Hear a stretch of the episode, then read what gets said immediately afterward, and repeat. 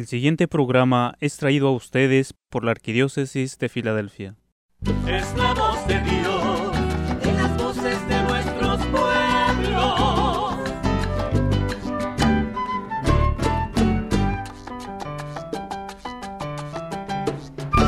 Mensaje de esperanza y amor, paz y verdad. en las voces de nuestros pueblos. Su palabra escucharás.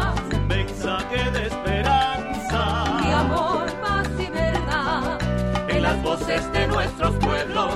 Su palabra escucharás.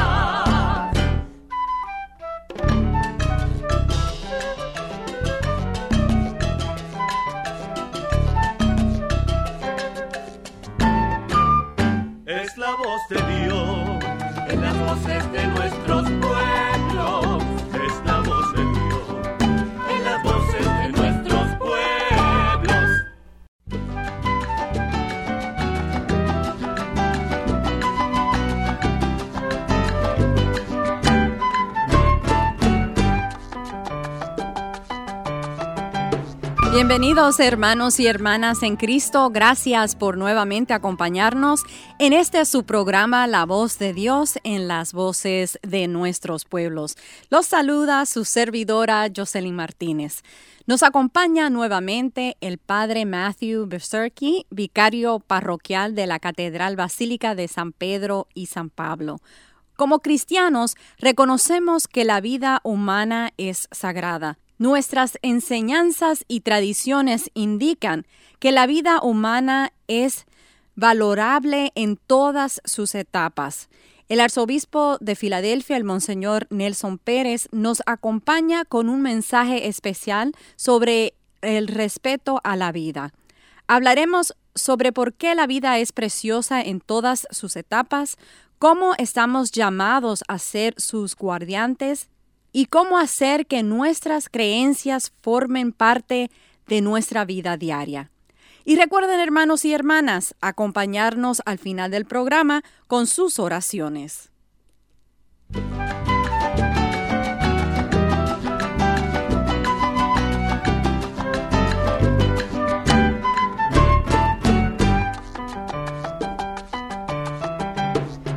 Es un verdadero placer estar con ustedes a través de este programa católico, La voz de Dios en las voces de nuestros pueblos. Hermanos, hermanas, acompáñenos con su Biblia o si no tienen su Biblia al alcance, simplemente escuchen y mediten mientras leemos el Evangelio de San Mateo capítulo 22, versículos del 1 al 14.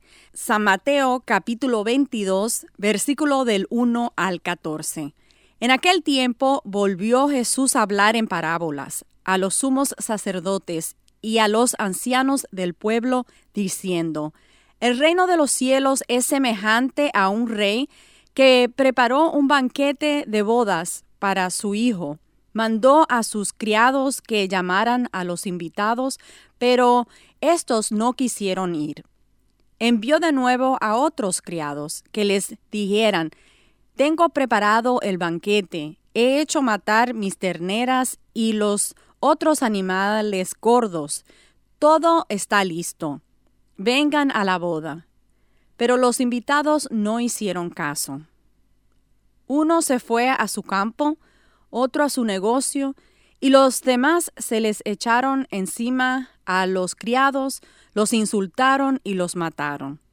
Entonces el rey se llenó de cólera y mandó sus tropas, que dieron muerte a aquellos asesinos y predieron fuego a la ciudad.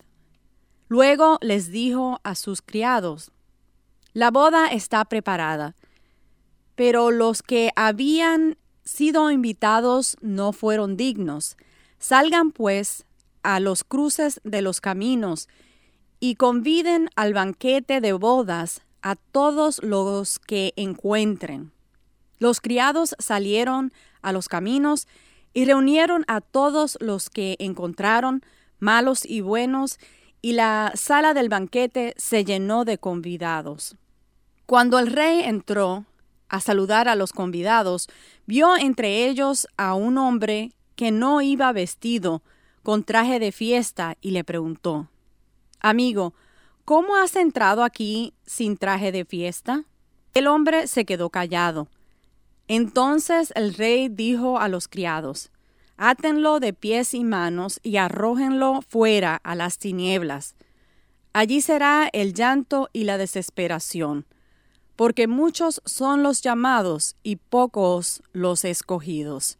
Hermanos y hermanas, esta es la palabra del Señor. Nuevamente nos acompaña el padre Matthew Besurkey, vicario parroquial de la Catedral Basílica de San Pedro y San Pablo. El padre Matt nos brindará una breve charla sobre el Evangelio que acabamos de escuchar. Bienvenido al programa, Padre Matt. Muchas gracias por estar con nosotros. Dios los bendiga. Soy el Padre Mateo Biedricki y sirvo como vicario parroquial en la Catedral Basílica de los Santos Pedro y Pablo en el centro de la ciudad de Filadelfia. Durante las últimas semanas hemos estado reflexionando sobre el reino de los cielos y el tipo de personas que habitan en ese reino. Cuando Jesús predica y enseña sobre el reino, utiliza parábolas para hacerlo. En otro punto de los Evangelios, Jesús explica por qué hace esto. Él dice, Por eso les hablo en parábolas, porque miran y no ven, oyen, pero no escuchan ni entienden. Si estás pensando ese sueño extraño, yo también lo creo. Estas palabras siempre me han parecido extrañas. Parece que Jesús no quiere que las personas entren al reino de los cielos, a menos que puedan encontrar la contraseña secreta. ¿Qué está tratando de hacer Jesús? El reino de los cielos es misterioso. Cuando escuchamos la palabra misterio, en general, probablemente pensamos en un problema por resolver. En la religión cristiana tenemos muchos misterios, pero ellos no son así. Para nosotros un misterio es una realidad de fe que solo podemos comprender al experimentarlo existe independientemente de mí, por lo que no es sólo mi perspectiva lo que lo hace verdadero o falso. Puedo saber y comprender cosas acerca de él, pero no puedo comprenderlo completamente, al menos en este lado de la eternidad. Una imagen que, para describir este tipo de misterio podría ser una, una hermosa pintura en una galería de arte. Podemos contemplarlo y nunca agotar su significado, mientras podemos describir una parte aquí o allá con cada experiencia de él. En el Evangelio de hoy, Jesús invoca la imagen de un banquete de bodas que un rey regala a su hijo. La imagen de un banquete se usa a menudo en la Biblia para describir cómo será el cielo. En la primera lectura de la misa de este domingo, el profeta Isaías ofrece la imagen de un banquete al pueblo de Dios que, en algunas cosas, literalmente están hambrientos de la salvación. Se les promete una abundancia de lo que verdaderamente satisfará en cuerpo y alma. No solo se prometen alimentos y bebidas selectos, sino también que el peor enemigo de todos, la muerte, ya no existirá. Este banquete que el Señor prepara para su amado pueblo no es como ningún otro que podamos ver en la tierra. Rey quiere gente que quiere estar allá por ellos mismos. El deseo es importante para comprender realmente un misterio. El rey ofrece a los invitados múltiples oportunidades para aceptar la invitación y participar en la fiesta. Inicialmente ellos se niegan, les da varias oportunidades más. Algunos están demasiado ocupados, otros se vuelven violentos y atacan a los mensajeros. Su falta de deseo les impide entrar en la fiesta.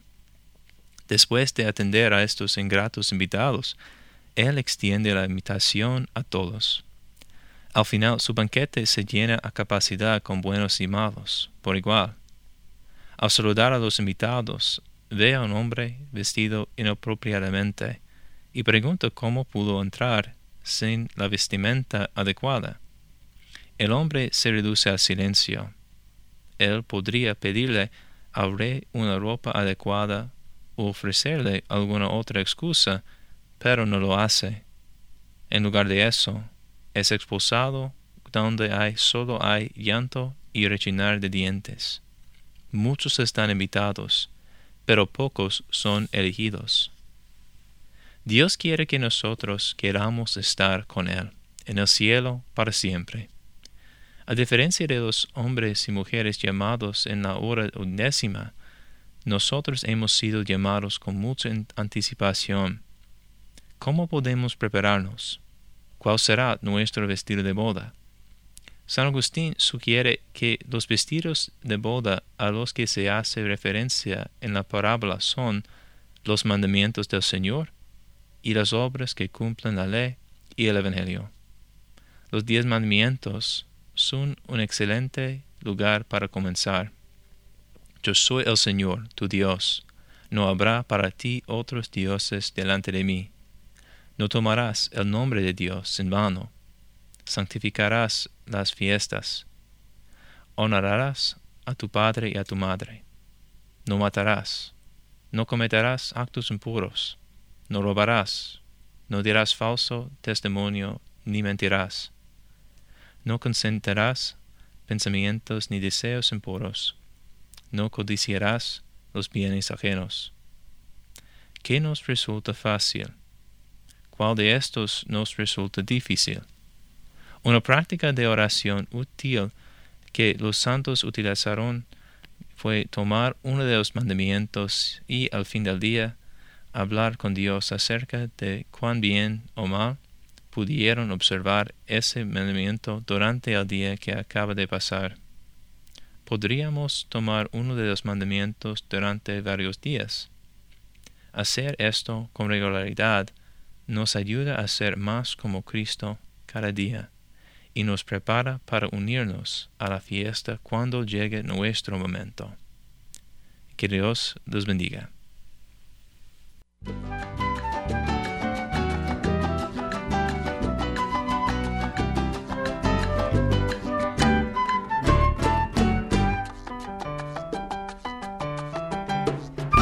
Gracias hermanos y hermanas por sintonizar su programa La voz de Dios en las voces de nuestros pueblos. Les acompaña su servidora Jocelyn Martínez. Hermanos y hermanas, la iglesia nos enseña que la vida es un precioso regalo de Dios que se debe cuidar, que tiene su dignidad y su propósito y que sobre todo debemos de respetar. Hoy tenemos con nosotros al arzobispo Nelson Pérez. Él nos va a platicar sobre la dignidad de la vida humana, especialmente en, uh, en estos tiempos donde quizás la vida no se toma en, en serio como deberíamos. Muchas gracias, Monseñor, por estar con nosotros en este, en este domingo y muchas gracias también por, um, por su apoyo a este programa. Gracias, gracias, Jocelyn. Siempre es una alegría estar contigo y, y con todos los que nos escuchan uh, en este programa durante el día de hoy. ¿Cuál es la enseñanza en sí de la Iglesia Católica sobre la dignidad de la vida? Es básico, ¿no? Es, es básico y, sencillo y complejo a la misma vez. La iglesia enseña que la vida es sagrada y que es sagrada desde, desde la concepción en el vientre de la madre hasta la muerte natural y todo lo que viene entre esos dos polos opuestos de, de, de la vida, ¿no? Desde el momento de la concepción hasta el momento de, de la muerte natural. Uh, obviamente en los Estados Unidos eh, la interpretación es distinta, ¿verdad? Porque hace cuarenta y pico años que, que, este país pues legalizó eh, el aborto. Y para poder legalizar el aborto, que hasta ese momento era ilegal, tuvieron que redefinir lo que ellos consideran que es la vida. La vida para, para aquellos que proponían uh, la, legalizar el aborto, la vida no empieza en el momento de la concepción, sino para ellos la vida comienza cuando, cuando esa, esa, ese ser, esa vida, se puede valer por sí sola, ¿verdad?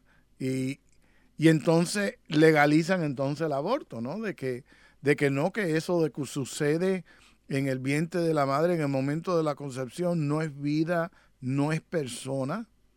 Y por lo tanto, porque no es vida, no es persona, sino, sino un grupito de, de moléculas y tejidos, puede ser eliminado. Porque no es, no es vida, no es un ser humano, no tiene los derechos de un ser humano. Ah, y la iglesia siempre ha sido consistente de que no, es, desde el momento de la concepción, ah, la vida ya se engendró en el vientre de la madre. En realidad ese corazón empieza a latir en semanas, ¿verdad? En, ocho semanas y ese corazón está latiendo, ¿no? Y, y, muchas mujeres cuando, cuando ven y escuchan lo que está dentro de su vientre escondido, por pequeñito que sea, lo ven a través de un sonograma, cambia la experiencia completamente, ¿no? Pues la iglesia enseña y, hace hincapié y, con convicción y con voz profética de que la vida comienza en la concepción y que ahí hay vida y eso es vida humana y que esa vida humana tiene todos los derechos de un ser humano y que no se puede eliminar y que se tiene que respetar, respetar esa vida. Igual manera, en, eh, al otro extremo de, la vida humana, entonces eh, un anciano, un enfermo que, que está esto, que se vale de, medios eh, externos para mantener la vida de una forma u otra, también tiene que ser respetada, ¿no? Porque lo, que, lo que nosotros decimos en, en un extremo también tiene que aplicar al otro. Claro, y se, y se aplica también en el valor que le damos a, las personas, ya sean, como usted estaba diciendo, ancianos, personas de, mayor edad, envejecientes, ah, o también personas que tienen discapacidades, que alguna vez en eh, la sociedad puede hacer que no acepte como personas completas y quiera ponerlo en, instituciones o sacarlo de, de la vista. Eh, definitivamente, al momento que, uno acepta como una verdad de que el ser humano, desde el momento de su concepción hasta el momento de, su muerte natural, y todo lo que pasa en, ese, en, esos, dos, en esos dos extremos, al momento que aceptamos de que esa, e, esa de que hay que respetar la vida humana, eso tiene implicaciones para todo, ¿no? Tiene implicaciones en cómo nos tratamos a nosotros, unos a otros, tiene implicación de cómo tratamos a los, a, los inmigrantes, por ejemplo. Eh, la, iglesia va a abogar por el inmigrante, por el indocumentado. ¿Por qué? Porque reconoce la profundidad de la dignidad de esa persona y, tiene, y, le dice al mundo que le rodea, no, esa persona, aunque a lo mejor no luces como luces tú, o a lo mejor no tiene los medios que tienes tú, esa persona por el mero hecho de ser ser humano, posee en sí mismo o en sí misma, posee derechos que no son dados por el Estado, sino son dados por Dios.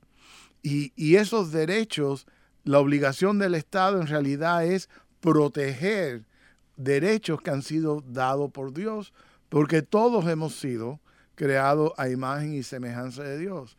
No importa si somos blancos o negros, americanos o latinos, ah, si somos brillantes o no, si tenemos problemas de desarrollo o no, al final poseemos una dignidad que no viene, que yo no la creo, sino que ha sido dado uh, ha dado a, mí y a ti como don de Dios. Ahora con los avances científicos y médicos hay mucha controversia con respecto a, la, a, tener hijos artificiales en el sentido de que ahora existe la posibilidad de que alguien en un laboratorio puede seleccionar si va a tener un un hijo o una hija, si, esa, si ese niño va a tener los ojos de cierta color, si va a ser atleta. la polémica también es grande porque hay muchas enfermedades que se pueden deducir a través de los genes y, se- y, y con estos avances científicos eh, está la posibilidad de que alguien decida, bueno, ya no queremos más personas con, con esta deficiencia, entonces lo vamos a, eliminar si, si en el momento de la concepción se descubre que, que este ser tiene l- este gene. Sí, obviamente no todo lo que nosotros podemos hacer es bueno hacer, ¿verdad? Esa es la historia de, de Adán y Eva, ¿verdad? Eh, ellos, Dios les dice, mira, los tienen aquí ustedes el jardín y pueden, pueden en el jardín por donde quiera que sean. Pero esa matica que está en la esquina, déjenla tranquila, porque esa, esa matica no, no es para ustedes. ¿Qué era la matica? ¿Qué era la mata? ¿Qué era la- la- el fruto de esa mata? Es querer ser como Dios. No era gran pecado original que nace de, la, de las escrituras hebreas, ¿no? Judías.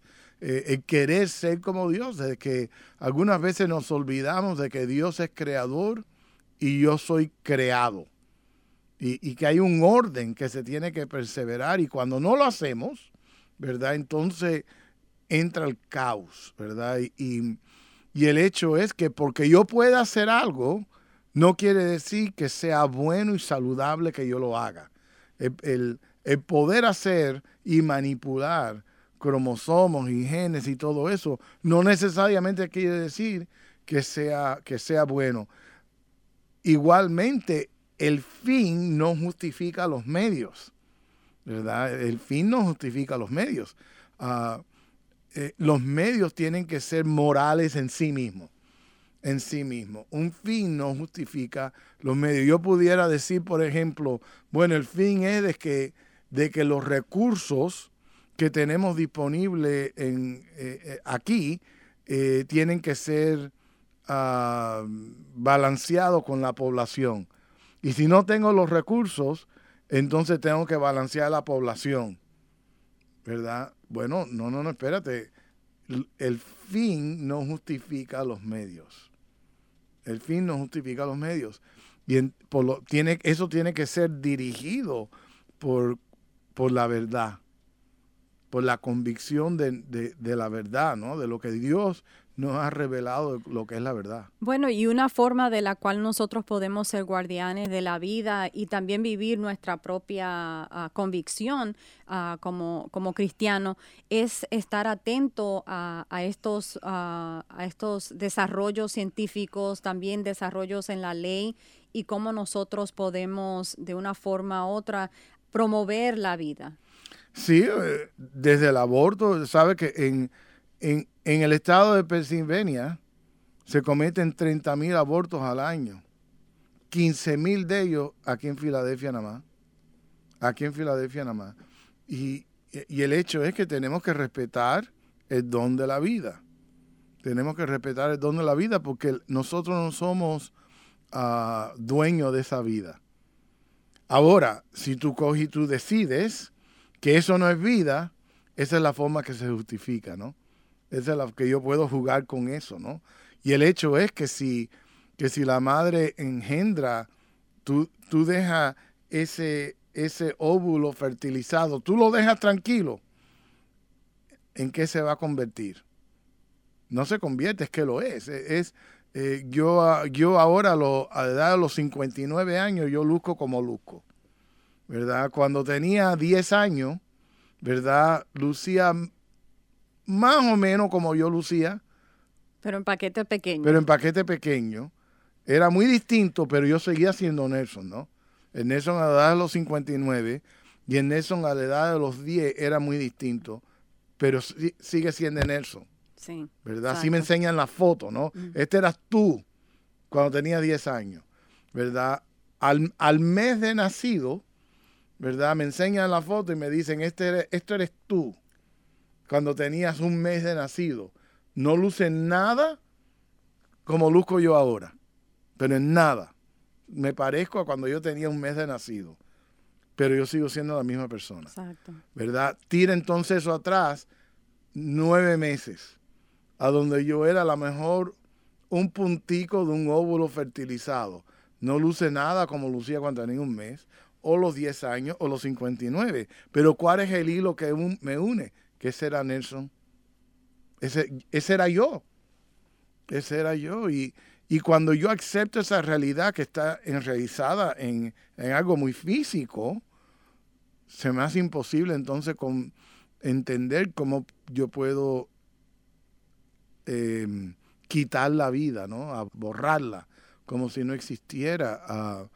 O algunas veces, hoy, hoy en día, pues una pareja no puede tener hijos, entonces empiezan con inseminación artificial. Bueno, para eso tienen que coger un montón de óvulos y fertilizarlos, ah, implantarlos. Muchas veces óvulos ya fertilizados que son vida, ¿verdad? Son descartados, botados. Son, en realidad son abortos. Abortos.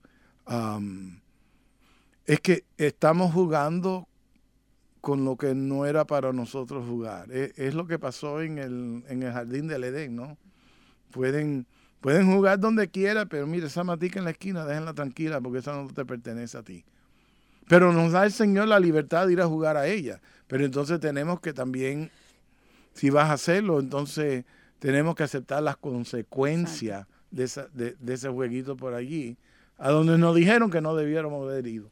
¿Qué nos enseña el Santo Padre? Él ha escrito un- una encíclica ah, donde, eh, donde habla sobre la dignidad. de En la vida. realidad acaba de salir esta encíclica y saben que la encíclica es eh, la forma que el Santo Padre enseña por excelencia, ¿no? Es un documento que tiene un gran nivel de, de- de autoridad eh, del magisterio de la iglesia, de la enseñanza de la iglesia. Y, en unos lugares está esta encíclica que se llama Fratelli Tutti, ¿no? Eh, todos hermanos. Habla precisamente de los derechos humanos. Dice, dice Santo Padre en esta encíclica, cuando se respeta la dignidad del hombre y sus derechos son reconocidos, florece también la creatividad y el ingenio, y la personalidad humana puede desplegar sus múltiples iniciativas en favor del bien común, que nace en realidad del respeto a la dignidad del ser humano. Ah, cuando no se respeta el ser humano, entonces es a donde experimentamos hoy el día, ¿no? La forma en que personas se tratan. Eh, hemos visto todo experimentado, eh, algunas personas que han sido tratadas en formas violentas y que han terminado en muerte, ¿no? De, eh, por, la, por la misma policía, ¿verdad? De que, y, lo hemos visto por televisión. ¿Por qué sucede eso? Porque en algún nivel no respetamos, a pesar de todo, de que, de que la vida es sagrada y que con la vida no se juega. La encíclica del Santo Padre habla de cuando no respetamos la dignidad de- del ser humano, entonces eh, hombres, mujeres, niños de todas las edades somos privados de la libertad. Ah, somos esclavizados. Hoy, hoy toda la cuestión del, de, del- de la, de la vida se ha convertido en barata, ¿no? La vida es barata y, y tenemos que de nuevo reconocer y descubrir y, y con convicción proclamar que la vida es un don de Dios y que con la vida no se puede jugar. Muchísimas gracias, Monseñor Nelson, por acompañarnos en este día. Am, eh, siempre es un placer escuchar de parte suya. Muchas gracias, Jocelyn, y que el Señor los bendiga a todos en este día y a sus familiares y, y que el Señor les bendiga y esté lleno de su paz. Los esperamos el próximo domingo aquí a la misma hora y en esta misma estación. La voz de Dios en las voces de nuestros pueblos es una producción de la Arquidiócesis de Filadelfia. Les acompañó su servidora Jocelyn Martínez. Gracias, que Dios los bendiga. Es la voz de Dios en las voces de nuestros pueblos. El pasado programa fue traído a ustedes por la Arquidiócesis de Filadelfia.